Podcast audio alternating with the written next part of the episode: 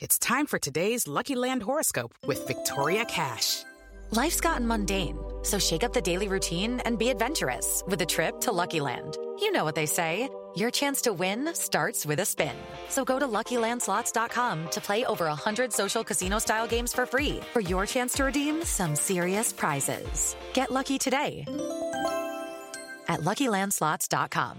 Available to players in the U.S., excluding Washington and Michigan. No purchase necessary. VGW Group. Void where prohibited by law. 18 plus. Terms and conditions apply. I'm too far now, and I won't break down. I'm gonna put it in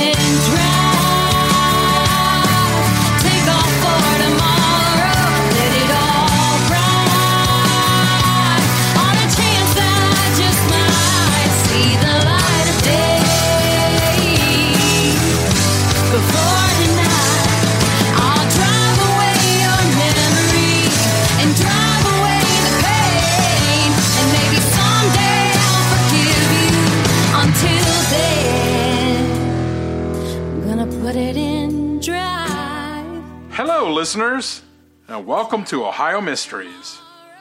The song you were listening to is Drive by Jessica Hannon, straight out of Mansfield, Ohio. Jessica is our featured musical artist tonight. She's been called Ohio's number one homegrown country rock act, and she has quite the touring schedule to prove it. So stick with us to the end of the podcast, let you listen to the entire version of her new hit, Drive. But right now, let's throw another log on the fire, campers. We've got a brand new mystery for you. I'm your co host, Steve Yoder, and with me is our storyteller, Paula Schleiss, a multi award winning journalist who spent 30 years writing news and features for the Akron Beacon Journal. Hey, everybody. I can't speak for anyone else, but I was sort of hanging on the edge of my seat last week after you telling us about the disappearance of the Miami University sophomore Ron Tammen in 1953. You said you had another case of someone walking off a college campus and into oblivion. So why don't you tell us about that? Oh, yes. Tonight I've got a strange tale right out of the Great Depression. A young woman who went missing from her dorm room. And this case takes a couple of twists that you won't see coming. Well, I'm ready to jump right in, and I'm not the only one. Let's remind our listeners that we have a new feature called Armchair Detective. At the end of this mystery, we'll talk to an actual Ohio Mysteries fan to get their take on the case. So let's hear the facts. Where do we start?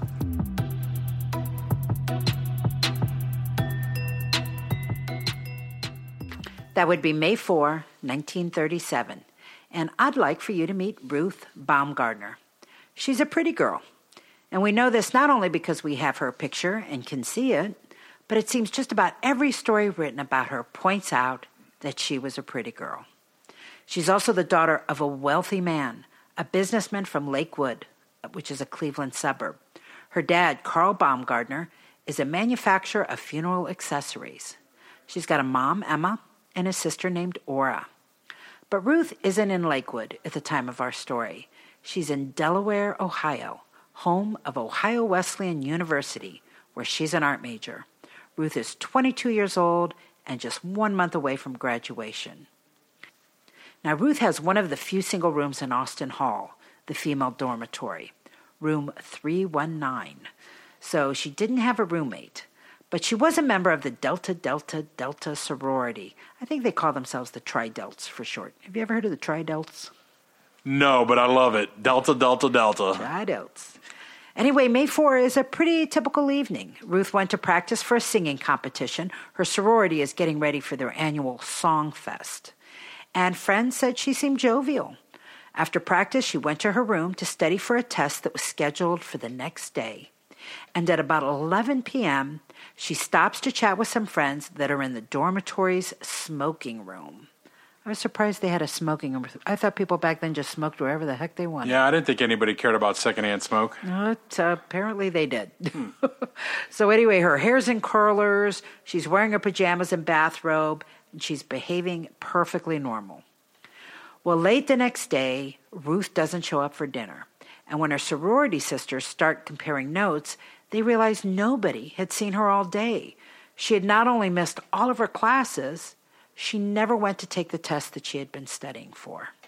Was that a red flag for you? I mean, probably you'd think that you know she's going to college. You're going to want to you know make sure you're hitting every single test. That's for sure.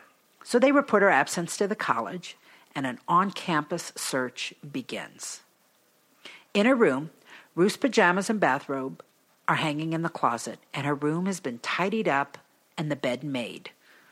It's unclear whether the bed was made after she had slept in it or whether she had never slept in it. Okay. Her alarm clock had been set at 6 a.m., and they said the clock had run down. Now, I'm not an authority on those old fashioned clocks, but I think that indicates that the clock had gone off with no one present to shut it down. Okay. So there's no snooze button. There's just a little twisted thing that you twist at the back of the clock. Yeah. it- yeah. Okay. So when they say it ran down, I'm assuming that means nobody hit it, and then just over time, It just went it- out. It unwound. okay. So all signs are pointing to Ruth leaving Austin Hall on her own in the early morning hours without being seen. Now, her mom will later determine that a brown suit was missing, suggesting that's what Ruth wore when she left. And also missing was an overnight travel case that was recently purchased. Interesting. It is. Now, there are, are a couple of strange things here. First, her friend said Ruth was anything but tidy.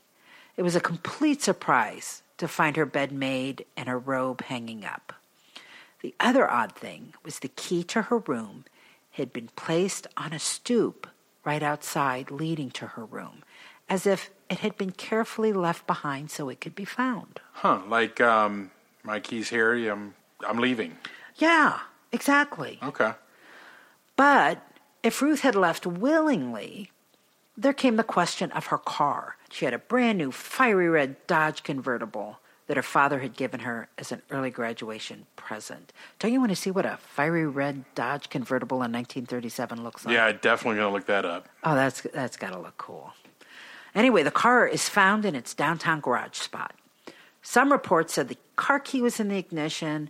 Other reports suggested the car key was on the same stoop as the room key. I can't say which is true.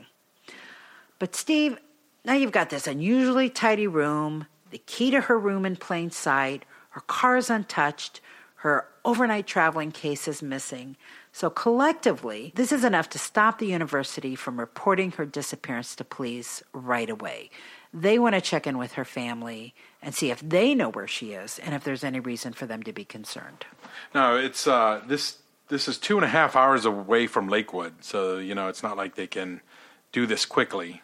It's not like nowadays where you can text or send a Facebook message. Yeah, I th- it sounds like they spend the better part of a day, you know, just checking in and making sure there there are no reasonable answers to where she is. Right, and let's do a little bit of a description here of Ruth. She is five foot five, one hundred and ten pounds.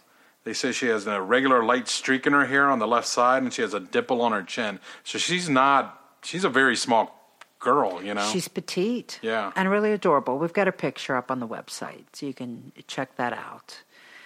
And so the university learns from her family there is absolutely no reason for her to be off campus.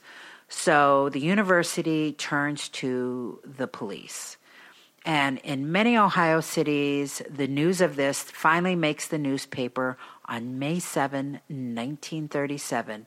And Ruth has to share local front pages with a very big story. Do you want to guess what was on every front page in the country on May 7, 1937? At that time, I'm thinking the Dust Bowl or the Depression stuff. Well, it was the Hindenburg disaster. The German airship had just exploded and burned at Lakehurst, New Jersey, killing 36 people. Remember the famous quote from the the the oh, anchor? Oh, the humanity. Yeah. The first time you got a computer, that was the first time I ever heard that because you showed me a clipping of it, and I was like, wow. And he was crying. I listened to that a lot. It was chilling to hear that emotion as he was watching this ship be destroyed. If you visit our website, you can see one of the Ohio newspapers with the Hindenburg photos splashed across the front page, and beneath it, a small headline about Ruth's disappearance. So, right away, two theories emerge. The father is wondering if his daughter has been kidnapped, After all, he's got a lot of money. And Ruth's sister even says it probably appeared Ruth was flaunting their wealth because she had, quote, a gaudy car that she had been given for graduation. So the family is, eh, you know, initially they're waiting for a ransom request. Sounds like her sister's a little jealous there. It did sound like that. Right. The cops, however, are immediately defaulting to their favorite theory when a young adult goes missing. Now, Steve, from last week's episode on Ron Tammen, fresh in your mind, I know you the answer. Don't say it. You Don't know the say answer. it. It's amnesia. Amnesia. Ah. Yes, police are wondering if Ruth left her friends at 11 p.m. and immediately developed amnesia and left the campus. Wow, uh, that's their excuse for everything. It's almost like the satanic panic of the, you know, there's the amnesia panic of the day. Uh, the amnesia panic. Well, you know, and the funny thing is, Ruth's case is 1937. Ron Tammen's case was in the 1950s. Oh. So, well over like two decades, amnesia is the favorite trend here. I guess. So, anyway, so, some other theories soon rise to the surface. First of all, in spite of friends reporting that she had been acting normal and was even jovial the night before she disappeared, Ruth was a woman under serious stress. In letters she had written to her parents, she spoke of feeling very tired and overworked. She said she had too many things to do and not enough time to do them, and she was worrying about whether she would get enough credit hours to graduate on time. Her father even suggested she might have been on the verge of a nervous breakdown. Police also learned from the Tridelts that the day before Ruth's disappearance, she had received a number of phone calls from a man. In a couple of cases, friends intercepted the call because they had a communal phone in the dormitory and they could hear the man. He had a high pitched voice. Is Ruth there? That was, that was very good. And when she wasn't, when she was, oh my God. Okay, when they were, I should warn you about that stuff, right? let me know when that's coming. Okay. Okay, so anyway, he declined to leave a message when he was told Ruth wasn't around. But Ruth was around at least twice in recent days to take a call from the mysterious male voice. Is Ruth there? Okay, very good. And each time she came away appearing happy and excited. She liked that high voice. So the school newspaper ran a notice asking anyone who had placed a phone call to Ruth in the weeks prior to her disappearance to identify themselves. To the best of our knowledge, no one of interest came forward. Nobody was sucking on a helium balloon and got on a. The, the phone? helium Okay. balloon, balloon was empty. Yes. Okay. Authorities now have good cause to wonder if Ruth has run away with a new boyfriend. Now, tips are pouring in from all over, which is what happens in any case like this. So, the, the police have people telling them they've seen her in Delaware in the days following her disappearance, and she was with a guy. Some say they saw her hitchhiking with a young man. A truck driver tells police he picked up a couple claiming to be married, even though the woman didn't wear a ring, and that she called her mate Frenchie and he called her Ruthie. Frenchie. Frenchie and That Ruthie That sounds like a guy who would, you know. have a high voice. That's right, Ruthie.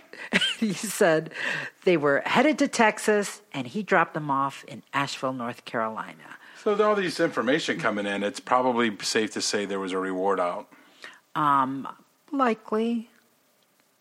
especially if he made so much money. Exactly. Yeah. Yeah, I, I don't remember specifically them mentioning it, but I would be very surprised if they didn't. And then someone else in Detroit said they spotted her there having lunch with a film representative and that she was headed to Los Angeles for a possible movie career. Film representative. Okay. So police thought some of these sounded pretty credible, but they were never able to confirm any of them. Oh, and a night watchman at Austin Hall said in the early morning hours of May 5th, he saw a car with two men drive up to the west side of the building, and two girls got in, but he didn't recognize the girls. So, Ruth's closest friends and family, however, aren't buying this. Her friends say if she had a new boyfriend, she would have mentioned it to them. And her family said Ruth was in a very committed relationship back home. She was newly engaged to a man named Bud Moore, uh, who lived in Lakewood, And Bud was in the process of having the diamond setting from his grandmother's ring put into a new ring for Ruth. So they said they were very serious in their relationship. Then there was this one rather eerie report. A local resident living near the campus reported hearing screams between 2 and 3 a.m. on May 5th. The investigation could never confirm where those screams came from.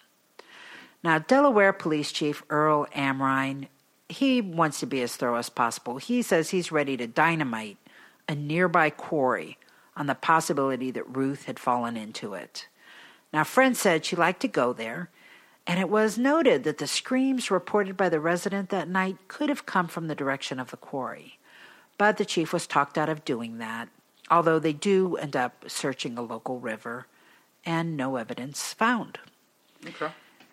Meanwhile, Ruth's sorority sisters are front and center. They're following leads and tips all over the place. Delta, Delta, Delta. And I thought this was really kind of um, thoughtful of them. In making the rounds, they stopped in at every Delaware florist just in case Ruth had placed an order for Mother's Day.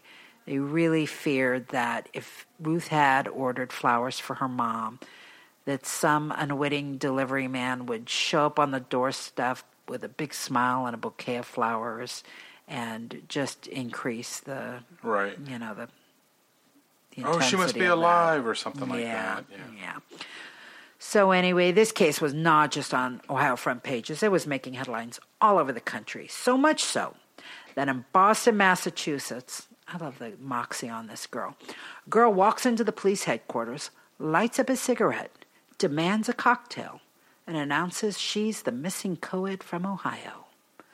Police quickly learn she was actually an escapee from a mental ward in a Boston hospital. I mean, everything was smart there except for asking for a cocktail and lighting a cigarette. I'd like to see that happen. Uh, anyway, Ruth's parents, they seem increasingly convinced their daughter, for some reason unknown to them, left on her own. So they go, they collect her things from her dorm room, they take them home. They guess, well, if she's going to return home, surely she's going to go home and not to the university. And then they hire a private investigator to go find her. All right.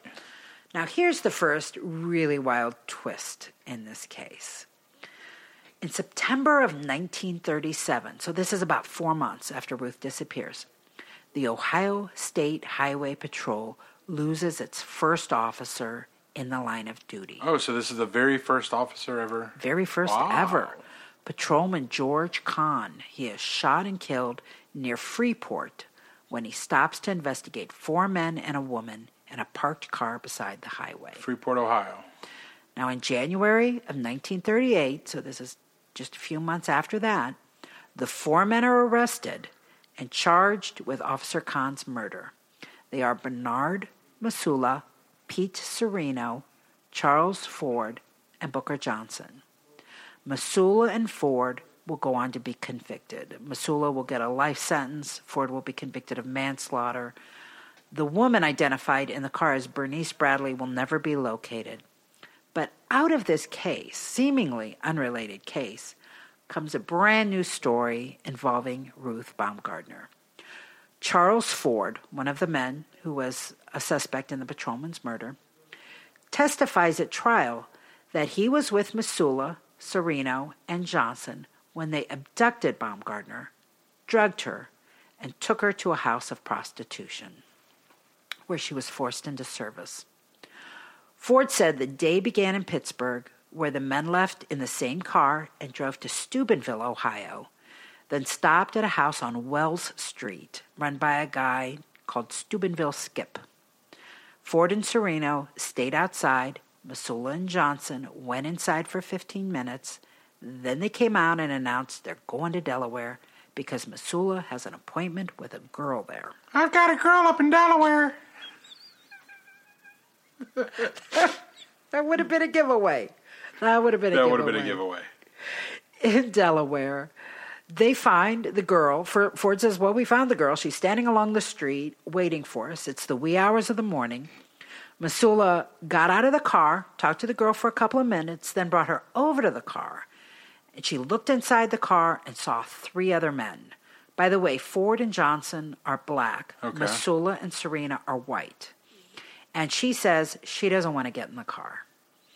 And I'm wondering at this point, did she think maybe, you know, in this case, if this theory were correct, um, you know, did she think she like was going to have a date with this guy? And all of a sudden, there's three other guys Yeah, in the that's car. odd. It's not a good sign. Right. Well, So smartly, you'd be screaming. well, yeah.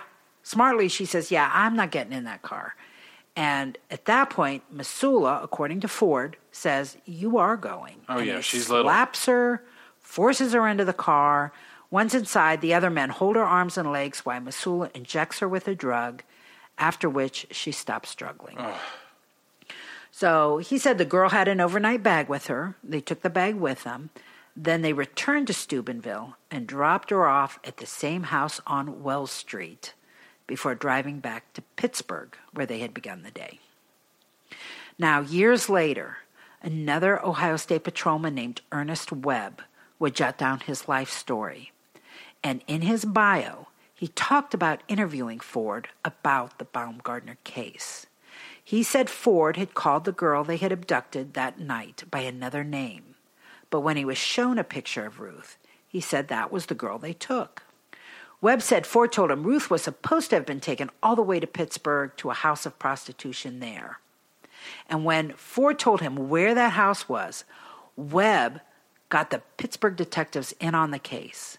He joined them. They went to that Pittsburgh house on a raid, and there was a big gunfight, during which a carload of men got away.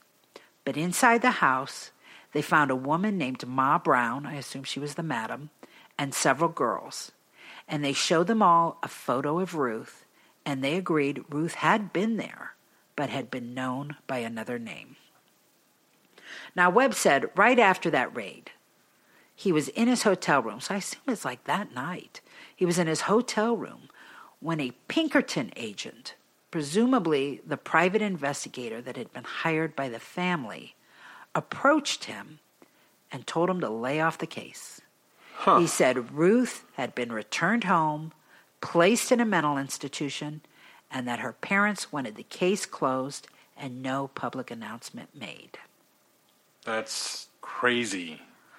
Well, uh, you know, this sounds really credible. I mean, this Webb guy is an Ohio State trooper who was in on the case. And Pinkerton, that's a big deal back then, you know. It's a- Yeah. It's a, big. Well, that's the, that was a big, and yeah. apparently, I mean, it sounds like they were successful and had found her. So Webb wrote in his bio, and, and here's a quote Before I gave him an answer, I conferred with Inspector Moynihan and Colonel Black, and they both agreed. This is the one story the press never got, as we told them she had just disappeared. Jeez. This is re- really odd uh, that the parents would say, don't, you know, leave it alone. leave it alone. Well, you know what? At this point, I'm thinking this is a good. There's a lot of detail in this story, so I'm buying it. Okay. Funny thing is, investigators said don't believe it. They dismissed the story that Ruth was being trafficked. For starters, they pointed out that on the day Ruth was reportedly abducted, three of the men who were to have taken her, Masula, Sereno, and Ford, were all in jail and had been in jail for weeks before and after her disappearance. Huh. Detective Inspector Walter Monahan, who arrested Masula and Sereno in the Patrolman Conn case, called those claims ridiculous. And also throwing doubt on this very colorful story is that Johnson, one of the four suspects in the Conn case, originally told police they had killed Ruth and buried her under a garage in Pittsburgh's Hill District. Now, I'm not sure if police dismissed this after a search of the garage, but publicly they called this a fake story. Yeah. I mean, think about it. This is, um, you know, this is a black man back in that time, so he's probably th- trying to throw out anything. And the fact that he ended up with a manslaughter conviction um, makes me think, you know, did he, was he telling them, weaving them a story, hoping for a lighter sentence? Right. And got it. Yeah. So I don't know. You know, what appears to be true, however, is that Ruth's parents did indeed ask police to close the case. For what reason, we don't know. one can only wonder why a parent would end an investigation into a missing child. So was there their explanation that they just wanted it closed, that she was returned, like the Pinkerton agent said? Well, if you're to believe Webb, who was a Ohio State patrolman, yeah, that they had found her and institutionalized her. So then, if that's the case, why? What had happened to her? Could she have been pregnant?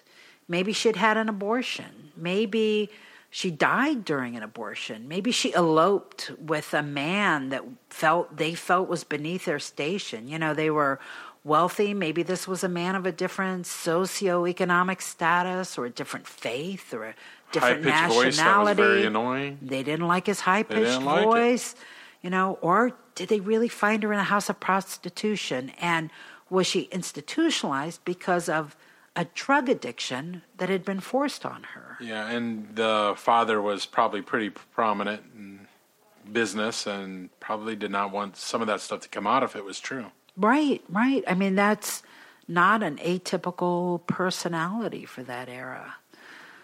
So, uh, you know, if Ruth's parents did know more than they shared, there might have been a clue in the obituaries of her parents. Carl died in 1957, Emma died in 1969. Both obituaries refer to their daughter in the past tense as the late Ruthie Baumgardner. So I don't know if that means they knew where she was and they knew her to be dead at that time, or did they simply presume her dead? I don't Right. know. So, by the way, I, I need to take a moment at this point to credit users on the internet forum Reddit who have been obsessed with this case for years and have uploaded all kinds of things from Webb's bio to court transcripts, and a lot of uh, my resources were from that site. So, They are very, very good. They're they're they're really good armchair detectives out there. Yes, I, I love reading those pages. Steve, I got to add one side note. It's a personal one, but one that gave me goosebumps. So follow me here for a minute. Okay. When I mentioned this case to a brother of mine, he reminded me of a story that our neighbor told our family back in the 1960s. Our neighbor, Leora, she was an elderly woman, and she said that she had a sister that went missing. They were a family from Holmes County, and that her sister disappeared, was gone for many years, and when she returned very late in life, she told them she had been forced into prostitution and that she was too embarrassed to return home even when she could. So I set about investigating that case because I was just personally curious. And I found the original story of when Leora's sister went missing.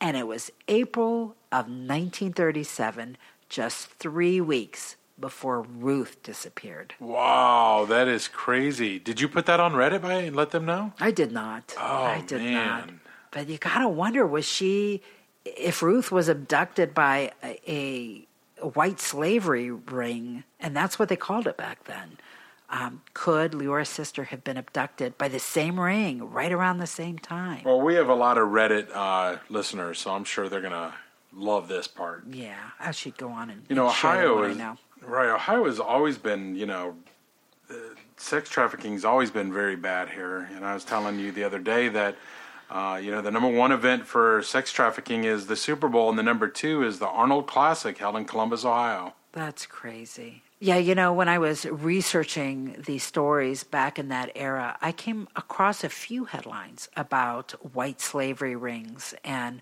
houses being raided and women being rescued. rescued. So, yeah, human trafficking is definitely not something new, but it is something that has not gone away because, as you said, it's a, a current uh, trend. That's something I never heard before. It being called white slavery. Yeah, that it was it was white slavery back then. Now it's human trafficking, but it's it's all the same thing: forced prostitution. Hmm. So, Steve, this case has me pulling my hair out. I am really excited about just handing this mess over to our armchair detective.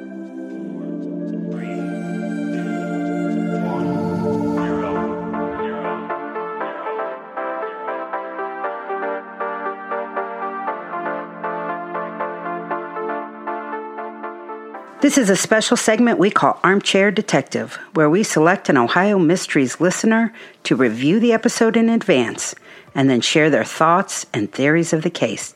Tonight's guest is retired columnist with the Akron Beacon Journal, Kim Hone McMahon of Green. Welcome, Kim. Thanks, Paula. Well, Kim, let's just cut to the chase. There are so many possibilities in this case. What are your favorite one or two theories about what actually happened to Ruth? Well, we have to remember that life in 1937 was much different than it is today. Families had secrets and they kept them that way. You sure didn't want to embarrass your family, you know, and they sure didn't want to be embarrassed. So there was no Facebook, there was no podcast, and a family's reputation was very important. It is today, but more so back then because you were probably a little tighter with the neighbors and you know your church groups and just just the community in general. And then if you had a business you add that on top of it. So by all accounts the Baumgardners had it easy compared to other people during the the depression. My husband's grandparents for instance were what some might consider wealthy right up until the stock market crashed. For example before their marriage he used to pick her up in a car driven by a chauffeur but most people were more like my mom, who was 103, which is actually the same age as Ruth would be if she were alive today. So, were they actually born the same year? Same year. Well, uh, if not, she was Within a year of each other. Yeah, she was 22 and 37, and that's how old my mom was. And my mom's still living. Oh, that's amazing. Anyway, so my parents struggled to make ends meet uh, during the Depression. They took in boarders, and Dad kept his fingers crossed that he would continue to have a job at Goodrich. So I compared the two just to show that there were definitely haves and a lot of have-nots. In fact, there were so many have-nots because uh, in 37 because of the Ohio flood. And in addition to the depression, there was this Ohio, this flood early that year that left a million people homeless, um, and a lot of them in, In Ohio. 1937? Yep, 1937, earlier in the year. So, um, but Ruth, well, she really didn't know much about people's money's woes. At 22, love, though, love was important. So I suspect that Ruth met this guy, the guy who called uh, on the phone, the guy with the real high voice. Hello. And though she was engaged to a wealthy to, guy named Bud, she was bored with her privileged lifestyle. Uh, she wanted some adventure away from mommy and daddy's watchful eyes. So when she met, um, well, let's call him Billy Bob, she was smitten. He was nothing uh, like he was used to. He was a smooth, but he was a smooth talker certainly poor by Baumgardner standards. He promised that he would give her all of the adventure that she could handle. The thought of running away with him was exciting, but she was anxious. Remember when she said she tells her mom that she was feeling stressed? I think it's because she had these strong feelings for Billy Bob, and she not, she wasn't really worried about whether or not she had enough credits to graduate. So Though she wanted some adventure, she also wanted to be respectful to her parents and friends. That's why she tidied up the room and left things like her watch and sorority pins behind. As far as leaving the car in the dorm parking lot, in the 30s, my dad owned a really snazzy car. And I've heard these stories over and over about how he would go to leave someplace and have to ask folks to step away from it so that he could get in. So a fiery red car would surely have been spotted In the middle of the Depression, it would Yes. stick out. And Ruth just wanted to disappear. So that's another sign, though, that she left the keys, I think, is another sign that she had respect for her parents. From my perspective, the story by Charles Ford, uh, who was one of the men convicted of killing the state highway patrol officer, Right. and his buddies, Right. kidnapping Ruth and taking her to the house of prostitution. That didn't convince you? No, no, that's make believe. Yeah, I mean, all of those guys were in jail. So, you know, he he just made up that story. I think that he made it up to distract detectives away from the patrolman's death and to leverage a better deal for himself, which he got, right? He did. He ended up getting convicted of manslaughter, where uh, the other guy that convicted in this case got a lifetime sentence for murder. So he did have it. It was taken easy on him. Yeah, and as far as the prostitutes saying they spotted her in the house of ill repute, nah, that's baloney. Well, what would they have to gain by lying? I nothing, but I don't. I think they were like, oh yeah, we're important, so you know we're gonna make this up. Oh sure, yeah. Maybe they got a little attention from the detectives that they otherwise may never have rubbed uh, shoulders with. You know all of that. I could see that. So simply that. put, I think she met Billy Bob and they took off. Um, I recall the reason I say that is because I recall in the '70s one of my classmates not coming to school for a year, and years later she said, "You know, what they said about me that I moved south because I was pregnant isn't true. You know, I never did find out the real reason she left and why she was gone for a year." But people are quick to judge, and Ruth didn't want her fiance or her parents to be embarrassed by her shenanigans. So she left all of her riches behind for her true love. When the parents found out where she was and who she was with from the private eye, they disowned her. Ruth was okay with that because, again, she didn't want the family's business or reputation to suffer because of her. Now, uh, you know, you hear, and I've had a couple people in my extended family who disappeared for decades and then revealed themselves because time passes, wounds heal, people mellow. What are the chances that she would actually just disappear for a lifetime and never try to come back and see her parents again? I think that when you add money and a business into it and the depression and all of those things, I think that changed all of that. And I just think they disowned her. Now, you told me that Ruth's mother had passed away in 1969 Right. and her father in um, 57. 57. So, you know, I think that she was when and that they had mentioned in the obituary that it said that she was the late daughter of them. I think that maybe she was dead. You know, a lot of women back then died during childbirth. And or everyone assumed when she was never found that she had, had passed. And the parents wanted to leave it that way. So you believe that the Pinkerton guard probably did find her, told the parents, and is that why the parents then called the police off? Either the Pinkerton guard found her or she called them Okay. or got a hold of them somehow. They found out what was going on. And, you know, I mean, even back then, if somebody committed suicide, it was traumatic to the family, it was embarrassing.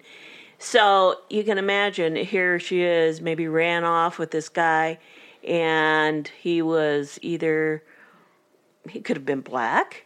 Imagine, you know, a black and white couple back in 37, although Absolutely. that would have been easier for them to spot. Um, so it may He not could have have been, been that. poor. He could have been a different faith, Right. a different Right. nationality. Oh yeah. Oh yeah. I mean, I can remember even dating back in the 70s and my mom would say we were Protestant. She'd say, "Is he Catholic?" So you can imagine back in 37 what that must have been like. Right. Well, one other thing I wanted to touch on, and that was the detective who left his memoirs back, saying that the Pinkerton guard had told him, you know, call off the dogs. She's been found, and her parents have institutionalized her. That that one fact is kind of outstanding. If she ran off with somebody, what what could that? How do we resolve that? I just think it was a made up story. I, I don't think that she was institutionalized. If she was, then I think that you would find an obituary for her. You never did find it, right? Uh, the Reddit team that has been uh, obsessing over this case for years have looked everywhere and cannot find any evidence of her death under that name. Right. So that's why I think she wasn't in there, unless they changed her name. But I don't think that's the story. I like to believe that it's a warm, fuzzy love story that she didn't want to embarrass her family and ran off with Billy Bob. I like this ending. This is a happy ending. So, okay. All right. I accept your theory. Thank you very much. And thank you. You tied that up with a nice little uh, neat bow. Steve, any questions of our armchair detective? No, sounded great. We've solved the case. Thank you so much, Kim. sure thing. Smooth talker. And if you want to be a future armchair detective, uh, let us know. You can write us at feedback at ohiomysteries.com. Tell us a little bit about yourself. We'll be uh, pulling from listeners all the time for this segment. Well, that's it for another Ohio Mystery. Check out our website at ohiomysteries.com for photos, news clippings, and more on the disappearance of Ruth Baumgardner. If you like our podcast, please spread the word. We are on Facebook and Twitter, and would be so grateful if you would like, follow, share, or retweet us to your friends and family. We'd love to have them join us. And that brings us to tonight's featured musical artist, Jessica Hannan. Check out Jessica's music on her website, jessicahannan.com. That's Jessica, H A N N A N dot com. That's where you will find her extensive touring schedule as well. On November 17, she'll be at the Galion Moose in Galion, Ohio. On November 21, you can catch her at the Back Room in Mansfield, Ohio for their Thanksgiving Eve party. And on December 1, she's coming to Nathan's Patio in Canton. Times and addresses are on our website, so check it out. You can also follow her on Facebook and Twitter, and be sure to look for her YouTube channel. Our first female musical artist. This is exciting. And our first country artist. Nice. And you can find links for all of our featured musical artists on our website. Just look under the featured music link at ohiomysteries.com. If you're making original music in Ohio, we might feature you too. So just shoot us an email over at feedback at ohiomysteries.com and tell us about yourself to start the ball rolling. So turn up the volume, kick up your feet. We're going to leave you with Jessica Hanna's new song, Drive. And we'll see you right back here next week for another Ohio Mystery.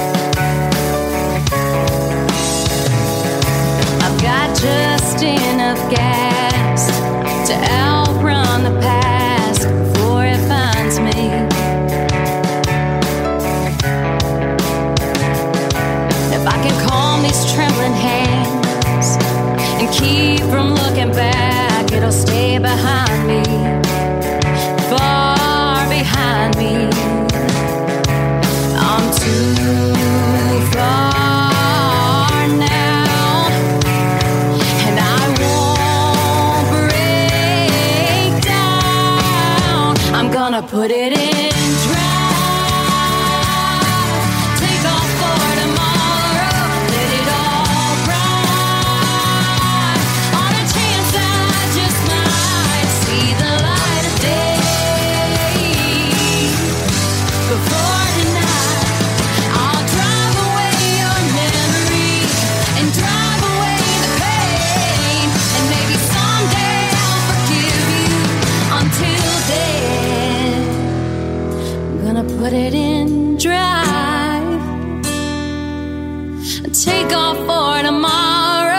let it all ride. Oh, oh, oh.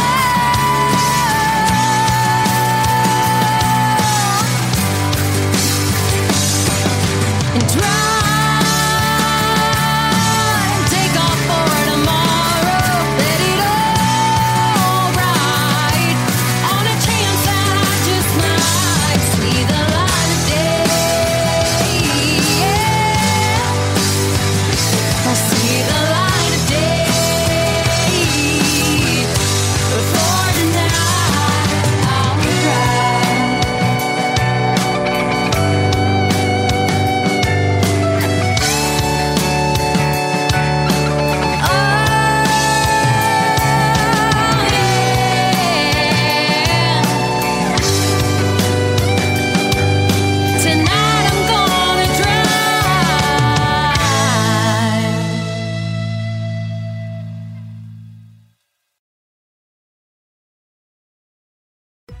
Ryan here, and I have a question for you. What do you do when you win? Like, are you a fist pumper? A woohooer, a hand clapper, a high fiver. I kind of like the high five, but if you want to hone in on those winning moves, check out Chumba Casino. At chumbacasino.com, choose from hundreds of social casino style games for your chance to redeem serious cash prizes. There are new game releases weekly, plus free daily bonuses. So don't wait. Start having the most fun ever at chumbacasino.com. No purchase necessary. Group. Void were prohibited by law. See terms and conditions. 18 plus.